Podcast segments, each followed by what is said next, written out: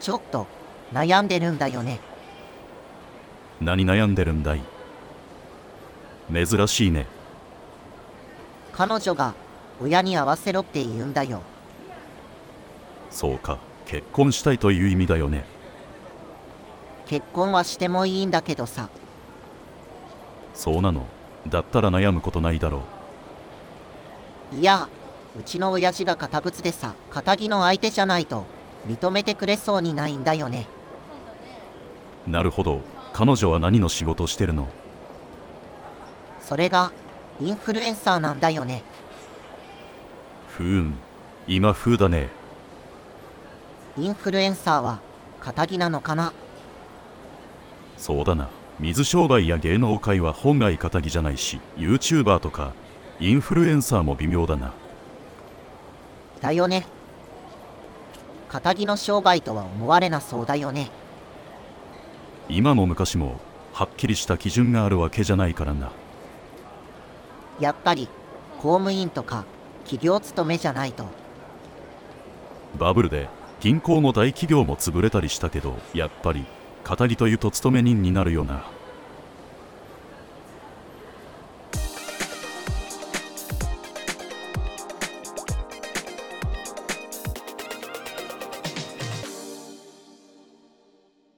441ウェブのリペアやレストアなど、ネットのビジネスコンテンツをお手伝いする、オフィス441の制作提供で、スタンド FM、スプーン、 Spotify、iTunes、Amazon Music で配信しています。なので、パソコンでも、スマホでも、音楽アプリからでもお聴きいただけます。今週も聞いてくれてありがとう。いつも通り、どうでもいいようなことをダラダラとお伝えしていきます。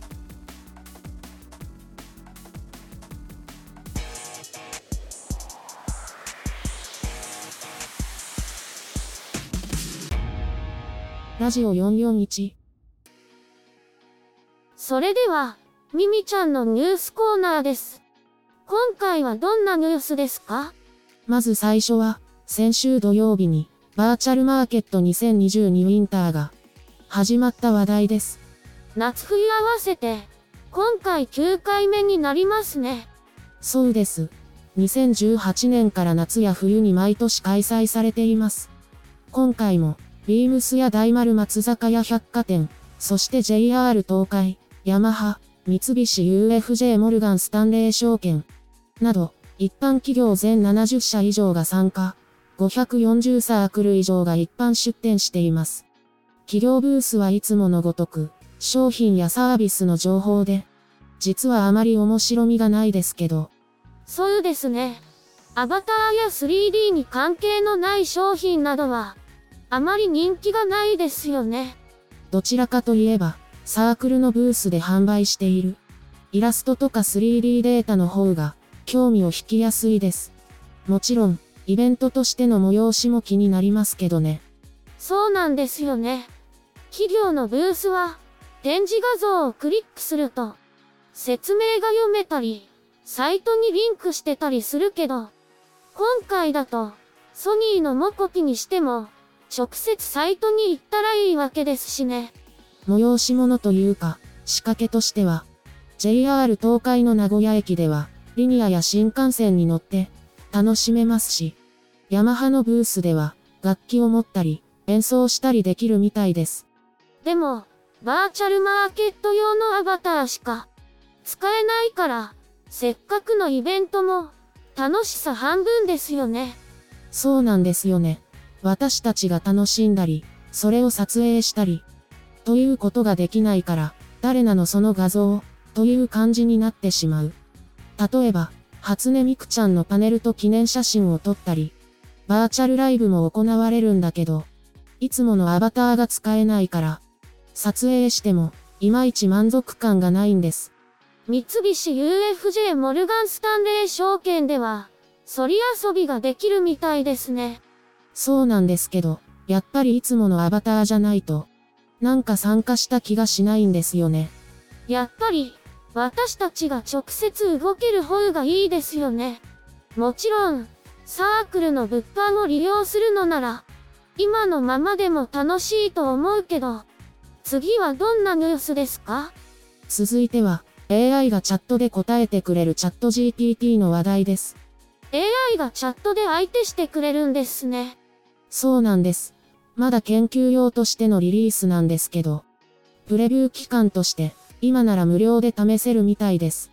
使用するためには、電話番号を使った SNS 認証が必要です。登録したら、日本語で、チャットに打ち込むと、AI が数秒で返事が返ってくるみたいですよ。ふんふん。ちょっと返事の文章が長めですよね。そうですね。問いかけた長さに関係なく、ちょっと長めの文章で返ってきますね。これを音声配信と連動できたらいいですよね。チャットで使うだけじゃなくて、この返事の方を私たちが読み上げれば、無人でも延々と音声配信できちゃいます。それはいいですね。ライブだと、誰かが返事を書いたり話したりしないと、私たちが読み上げできないから、案外タイムラグあるし、それなら、この AI を使ってもいいかもしれないです。今のところ、チャットや3分の用途が考えられているみたいです。そうですか。音声配信用のライブ合成音声に使えたら楽しそうですよね。次はどんなニュースですか？ピクシブのブースなどで販売できる商品についての続報があります。前回、暴力的だったり残虐だったりする作品の規制が厳しくなったと言ってましたね。そうです。今回は、実写、直接の被害者が実在しうる作品が禁止になるそうです。今も、コスプレ写真集などが販売されてますけど、前回、禁止が通告された児童ポルノや児童虐待、近親相関、従姦、レイプ、人体の切断、その他不適切な表現に関しての追加事項のようなので、こうした表現に抵触しなければ大丈夫みたいです。そうなんですね。でも、実際には15日以降、この規約が適用されてからじゃないと、なんとも言えないかもね。続いては、科学忍者隊ガッチャマンの50周年記念で、主題歌、挿入歌集が12月28日に発売になるそうです。以前は、仮面ライダーの50周年特集もありましたよね。そうですね。今回はタツノコプロの科学忍者隊ガッチャマンの CD です。サブスクはないんですか？ガッチャマンは、ないみたいですが、同じく12月28日にタツノコプロ大全集のストリーミング配信が始まるそうなので、サブスクでタツノコ作品の楽曲がまとめて聴けそうです。前週では、宇宙エースやマッハ555、テッカマン、そして浦島もあるんですね。それなら、三十郎の音楽系音声配信で特集してもらってもいいかもね。さてと、最後は X68000Z のクラウドファンディングが12月3日スタートしたそうです。以前からちょっと話題になってた X68000 の復刻版ですよね。そうです。昔人気のあったゲームパソコンの X68000 を、デザインはそのままに、コンパクトなサイズで再現しています。クラウドファンディングは、12月3日に始まっていて、一口49,500円で、668口を目標にしているそうです。見た目は、X68000 そっくりですよね。ミニサイズだけど、サイズは約横幅 65mm、奥行き 114mm、高さ 151mm で、重さは約 600g。4コアの ZUIKI Z7213 と 512MB のメモリを搭載していて、本家の5インチ FDD 部分が SD カードスロットになっています。UART 端子と HDMI 端子、そして4機の USB、タイプ A 端子。電源は USB、タイプ C 端子になっているみたいです。ソフトウェアとかはどうなってるんですか？X68000 のオリジナル OS である、ヒューマン 68K をベータ2版 X68000 エミュレーターで再現し、付属の専用 SD カードで、X68000 ソフトが動作するみたいですよ。もちろん、往年のゲームソフトも同梱されるということです。ちょっとお高い気もしますけど、マニアにはおすすめですね。今週も、ためになる話題をありがとうございます。来週もよろしくね。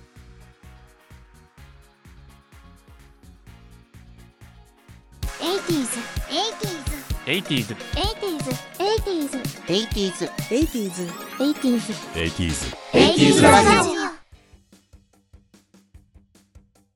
続いては 80s ラジオのお知らせです。この配信はボスの三十郎が AWA ラウンジで配信している音楽とトークの配信で AWA の会員じゃなくても誰でも聞くことができるんですよ。毎週火曜日と木曜日土曜日の夕方19時から22時頃までの配信です。ラウンジで共有する音楽は80年代だけでなく2000年までの20世紀の楽曲です。火曜日は歌謡曲をテーマ別で配信。今週は昭和のバンド特集です。木曜日はアメリカの楽曲を配信。今週はヒットポップス特集です。あとは土曜日イギリスとヨーロッパの楽曲を配信。今週はユーロディスコ特集をお届けします。さて続いては海外向け音楽ラジオジャパンフェスラジオのお知らせです。月曜日から金曜日の午前9時からシティポップやアイドルをノンストップで配信します。昼間にちょっと BGM が欲しい時にお聴きください。それでは今週もリスナーの皆さんをお待ちしてます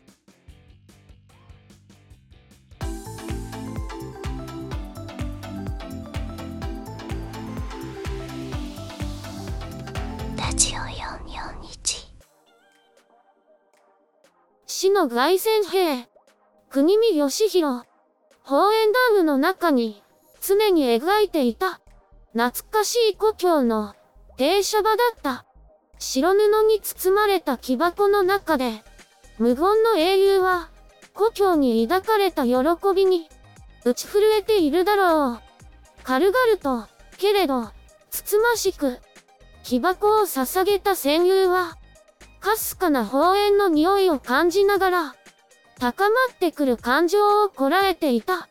長気が静かに、しだれて、水を打った夜な出迎えの中を、今、悲しい死の凱旋兵は行く。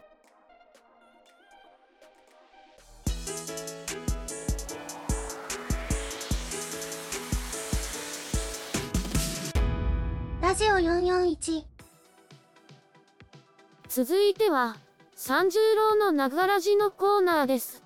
それでは、三十郎よろしくね。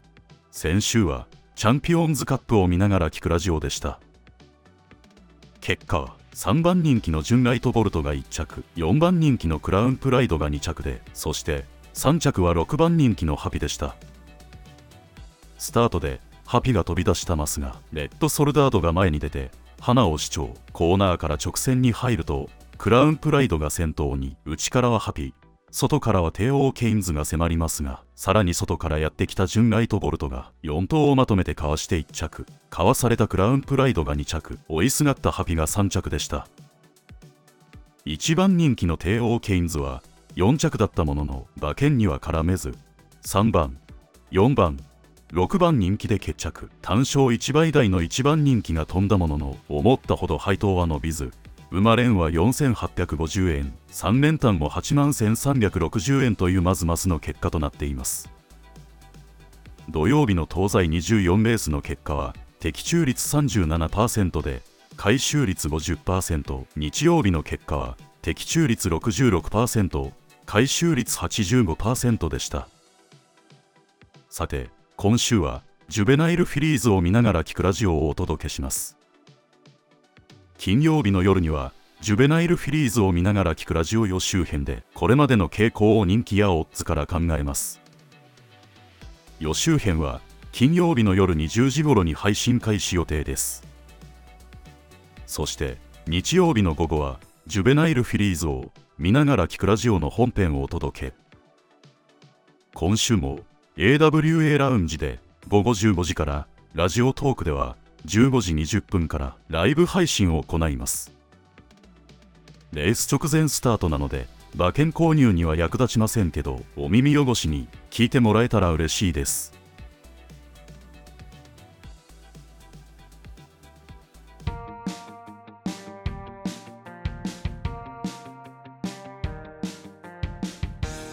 ラジオ441ラジオ441、パーソナリティのアメリです。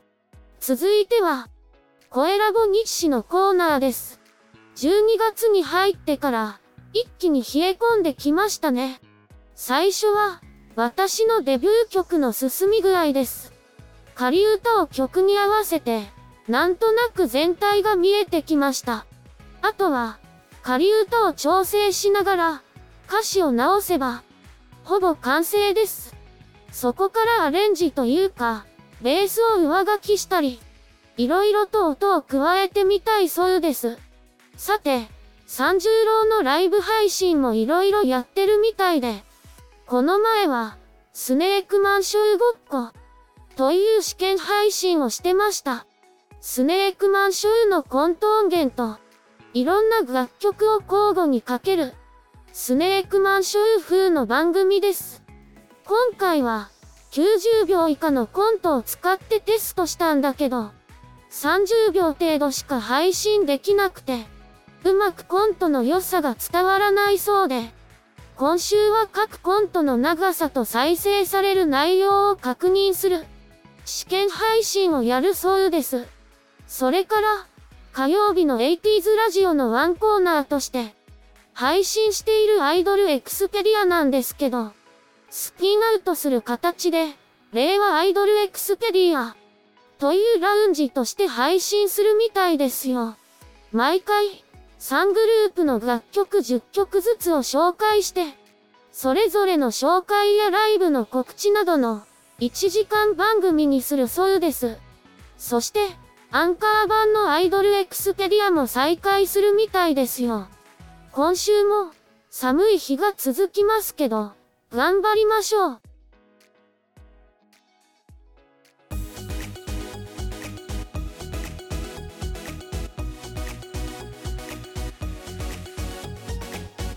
ラジオ441仇です。ヤクザや暴力団などは、その筋の人という意味で筋物と呼び、まっとうな一般人を仇と呼びます。ただし、仇でない、と言われる人や商売は、必ずしも筋物とは限らないのをご存知ですか？例えば客商売、中でも接客を行う水商売と、その従事者は仇ではないんです。そして、役者、歌手、バンド、ダンサーなどの芸能関係者や事務所やプロダクションも仇ではありません。というのも、古来から昭和の頃までは、お祭りやイベント、コンサート、そしてプロモートを仕切っていたのは、いわゆるヤクザに分類される地元の顔役だったからです。お祭りで縁日の出店を運営していたのも敵屋であり、ヤクザの待ち席に数えられます。だから、昭和の時代、美空ひばりさんをはじめ、昭和の大物歌手や役者が、ヤクザの親分と一緒に雑誌に載っていることも珍しくはなかったんです。暴力団対策法の施行とともに、繁華街や芸能界などの浄化が行われ、今では、水商売も芸能界も、ヤクザとの関係はありません。だからといって、それが仇の商売ということにはならないです。仇というのは、職業や生活が、まっとうで、着実なこと、また、そういう人、のことだからです。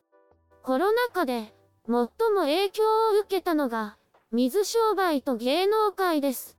浮き沈みが激しく、時代や世相で収入が左右されるのは、まっとうでもなく、着実でもない商売だからです。ヤクザと縁を切ったとしても、そうした職業は仇ではないんです。さて、YouTuber とか、芸人とか、彼らは仇なんですか？